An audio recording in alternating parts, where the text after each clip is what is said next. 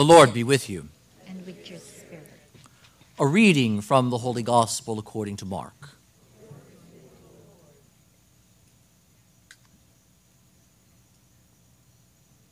The Pharisees approached Jesus and asked, Is it lawful for a husband to divorce his wife? They were testing him. He said to them in reply, What did Moses command you? And they replied, Moses permitted a husband to write a bill of divorce and dismiss her. But Jesus told them, Because of the hardness of your hearts, he wrote you this commandment. But from the beginning of creation, God made them male and female. For this reason, a man shall leave his father and mother and be joined to his wife, and the two shall become one flesh. So they are no longer two, but one flesh. And therefore, what God has joined together, no human being must separate. In the house, the disciples again questioned Jesus about this. And he said to them, Whoever divorces his wife and marries another commits adultery against her. And if she divorces her husband and marries another, she commits adultery. And people were bringing children to him that he might touch them. But the disciples rebuked them. When Jesus saw this, he became indignant and said to them, Let the children come to me.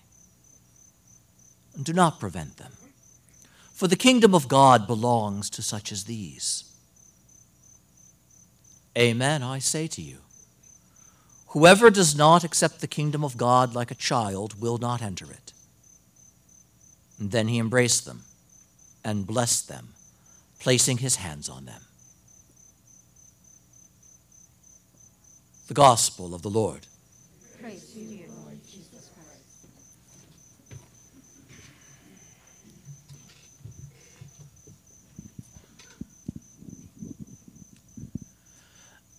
The temptation as we hear the reading set before us today, especially this strongly worded gospel text, is to say, oh, yeah, this is the reading where they say you can't get a divorce.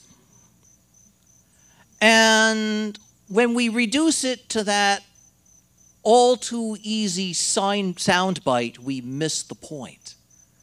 In fact, this incident between Jesus and the Pharisees doesn't turn on a single question of the law, it turns on the issue of what exactly is the point.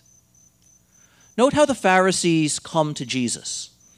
On the one hand, on the one hand, they seem to be asking a question about the law and the will of God, but they're not.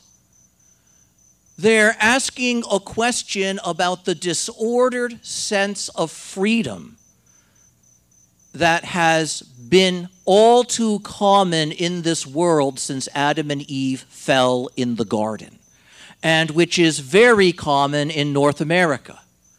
And that is freedom is about being able to do what I want to do. And that's not the point of freedom, and that's not the reality of freedom. And so, note what they ask Is it permitted to get a divorce? In other words, can I do that? And Jesus, pausing and looking at them,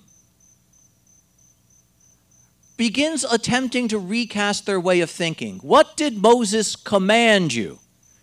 In other words, what did Moses ask of you? What did Moses say? Not that you could do, but that you should do. You see the difference? Christian freedom, real freedom, true human freedom doesn't begin first with not with what do I want to do or what can I do or what I am what am I allowed to do? It begins with the question of what should I do? What must I do? Real freedom is the freedom to be able to choose to do what I should do, what I must do. And so Jesus asked that question What should you, what did Moses say you should do? And again, note the answer. Moses gave us permission to. Note how there's this refusal to engage the question of what does God ask of me? Because that would be somebody telling me what I need to do. And there's this instinct in us that says, don't limit my freedom. How dare you tell me what to do? Who are you to tell me what to do? And Jesus is sitting there, well, basically, I'm the Word of God. Um, but note the attitude. Note the attitude out of which this question is even being asked in the first place. It's not about what does God want. It's not about what is right or what is good. It's about what am I allowed to do? We grow up with this attitude. The human heart raises itself in this attitude. And because of that, Jesus has to say very directly to the Pharisees, You've missed the point.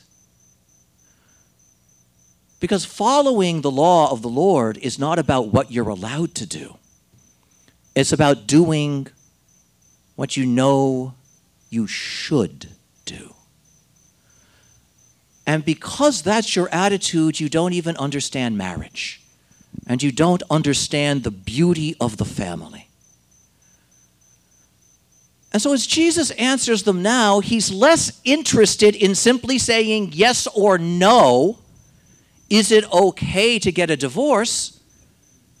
Because that misses the point. Jesus says, let's talk about what the family is and what marriage is. Because when everything is defined in terms of what do I get to do and what am I allowed to do, I structure everything in a way that pleases me and that may not be pleasing to God at all. And even something as near and as beautiful as the family becomes distorted.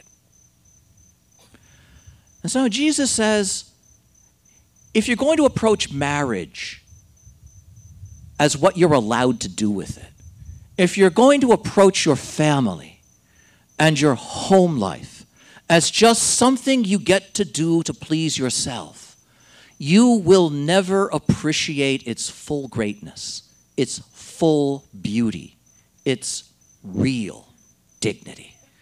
So the answer that Jesus gives is not first a prohibition on something, it's a statement of the real greatness of the family, a statement of the real God given greatness of marriage. So, note what Jesus says. The issue is not what did Moses allow you to do? The issue is what did God establish in the first place? And let's look at what God intends by this. Because if we don't get that right, we won't get a single thing about it correct afterwards. This is vitally important for us today. It's common to hear things like, well, we'll get married, and if it doesn't work out, we'll just get a divorce. It's common to hear things like marriage is just a social contract. In other words, it's about what we agree to do. And Jesus says it's neither of those things. Marriage is not a social contract. Marriage is not something of convenience it has a dignity given to it by God. And he speaks about the very origin of man and woman as being fundamentally ordered to the family, fundamentally ordered to marriage. That reading from Genesis, where God, out of the dust of the earth, creates all of the different animals and none of them is a suitable companion. Note how God brings Adam to realize nothing that is merely of this world will ever be a suitable partner for him. Not a career, not an accomplishment, not an experience, not a job, not a pet. None of those things rise to the level of the woman.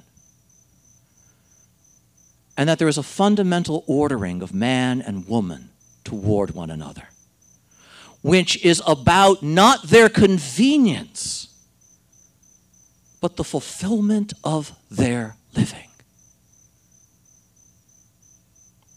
Everything sounds different when you put it that way, doesn't it? And note how exquisitely beautiful that is. And as Adam and Eve are joined together, not simply by their own mutual choice, but by God having brought them together, ordered their relationship to one another. We see that their coming together is part of the will of God for their lives. How far we've fallen socially that we don't even speak or think that way anymore. But note the Lord, this is not about what you get to do.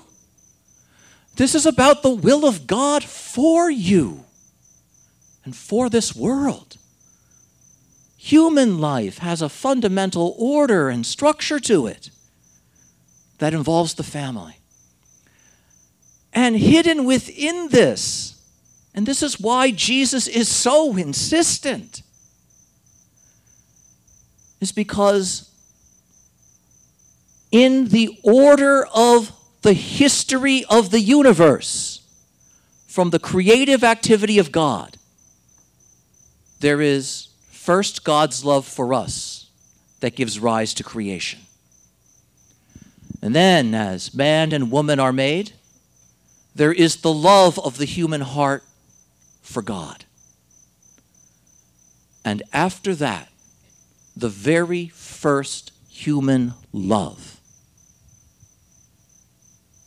is man for woman and woman for man, husband for wife and wife for husband. And every other form of human love is the child of that.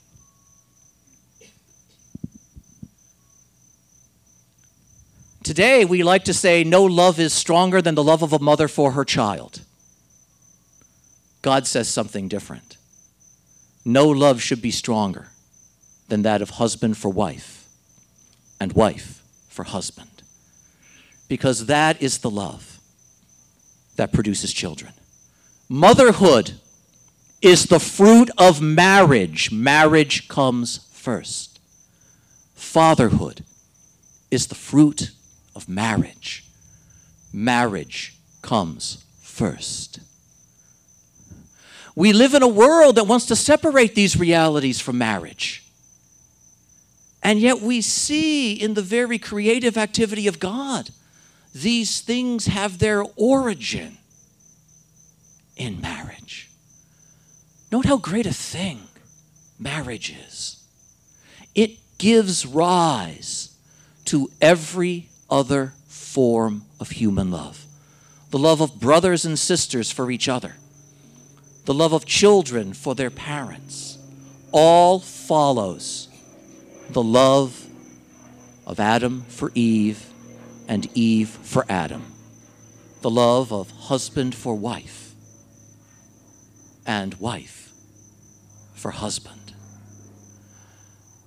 Marriage is ordered to the bringing of all other forms of human love into the world.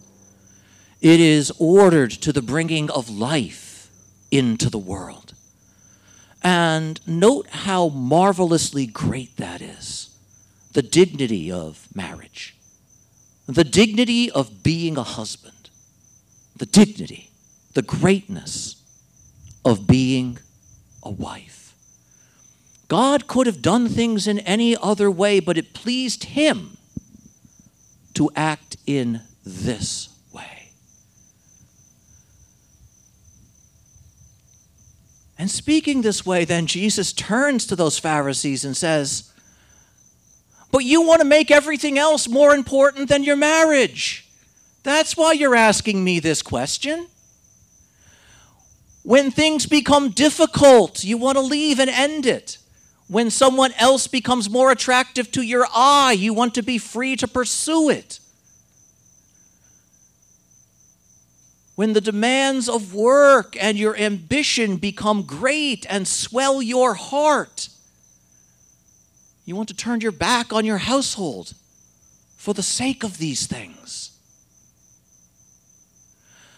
When your sense of your own life is so narrowly lonely that your plans for yourself include no room for anyone else, marriage seems an inconvenience, a restriction, a limit. And so what happens? You value these lesser loves over that great love which is the foundation of all others. This is why we say the essence of society in the end reduces to the family and the role of the family. Because from the family comes all the good of social order. From the family comes all the good of learning how to love rightly and love well. And when the family is in crisis, it follows very quickly society becomes a crisis. Society finds itself lost. And we wander, as Scripture says, like sheep without a shepherd, lost in a disordered sense of freedom which reduces everything, including my relationships, to what do I want and what do I get out of it? And not to that very beautiful question of what does God bring into the world through it?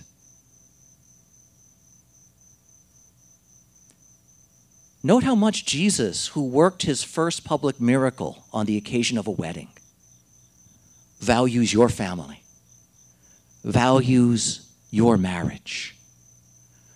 And this notion that no human being must separate what God has joined means no human concern should overcome the bond of union, the bond of love between husband for wife and wife for husband.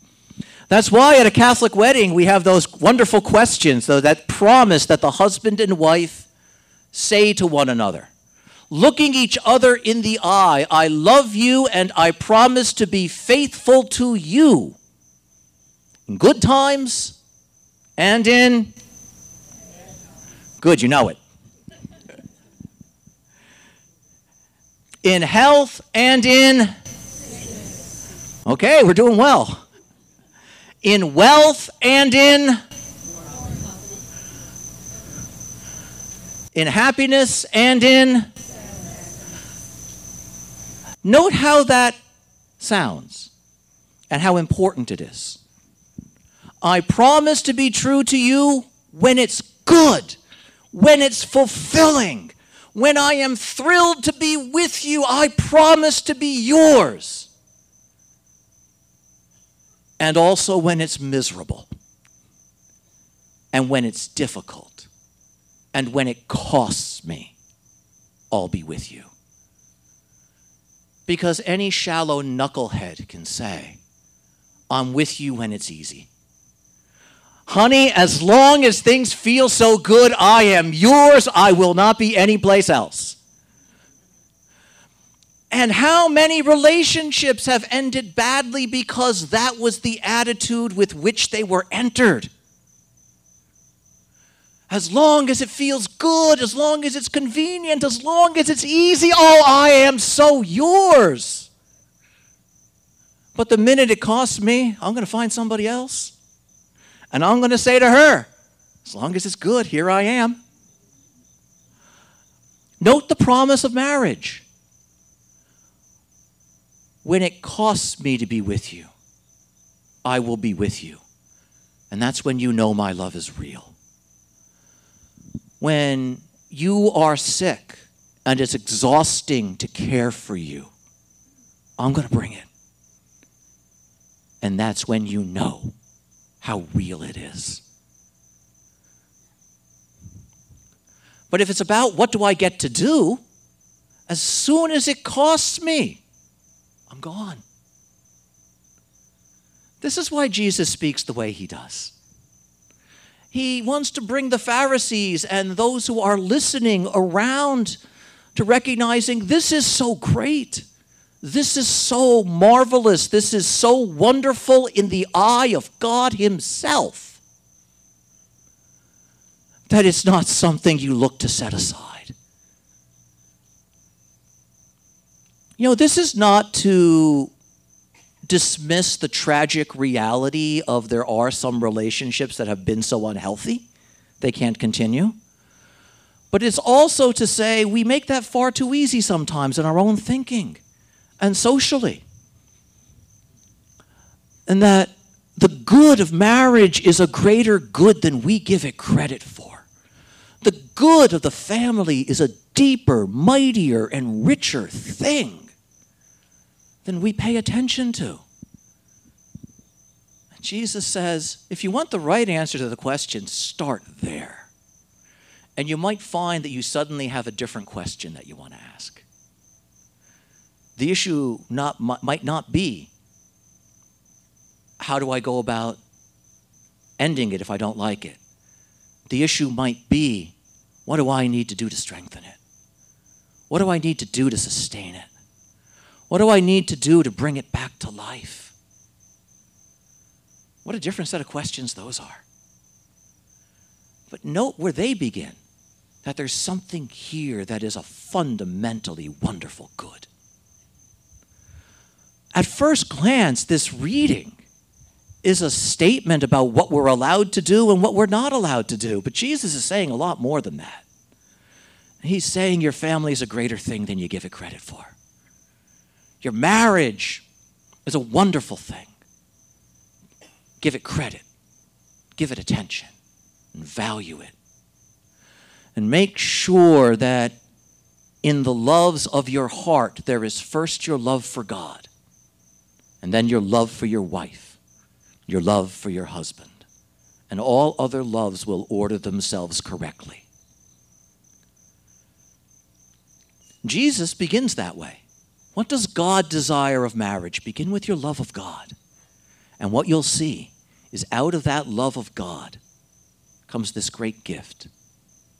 The gift by which God has given every other form of love to the world is the family. And your family is one of the ways that Almighty God continues to give that great gift to the world. How absolutely beautiful. We need to pray much for our families for those families that are healthy and strong, that they remain so. For those families that are struggled and have so much that pulls them apart and fragments them, that they have the strength to endure. For those who bear the wounds of the brokenness of the family, that healing might be theirs. But most especially, that first in the entire church, but then also in the world around us. We come to a greater sense and a greater appreciation of the unspeakably beautiful dignity of the family. It's long been said that one of the classic differences between the religious vocation, which Father Pete and I have been called to, and the vocation of marriage, which so many of you have been called to, is this. The religious, with his vows of poverty, chastity, and obedience is a sign of the not yet of the kingdom. It's on the way, but it's not here yet. And we need to be preparing ourselves for that. But marriage is the opposite it's a sign of the already. that there's a real aspect of the joy, the abundance, and the goodness of the kingdom that is here right now. And that just as Scripture describes the union of Almighty God with His people in the fullness of salvation as a wedding banquet, the life of the family lived well is that great sign that God continues to give to the world. That the promise is certain, the promise is sure, and it's already here in a real joy and a real goodness and a real fullness. What a great gift that is to the world and to the church. And for those of you who are married, whether this is your anniversary day or not, happy anniversary. Because the life that you have shared together is worth celebrating, worth appreciating, worth valuing, not just once a year on a certain date, but indeed every day. Because that's the kind of love that can say, in riches and in poverty, in health and in sickness, in happiness and in sadness. And when we are together in the sadness, the poverty, and the sickness, that togetherness and the happiness, the wealth, the goodness, oh, that becomes even so much better, doesn't it? Because it's founded on something substantial, good, and true. And that is well worth valuing, well worth defending. And so we are just left with the question of Jesus for us. The issue is not what do I want to do with my family? The issue is how in my family do we begin to receive this great grace that God has already given it and made it for? And how is it that the love in this world might become fuller, better, and richer because of my marriage, because of my family? And when we Catholics live that well, oh, this world will be very different. Amen.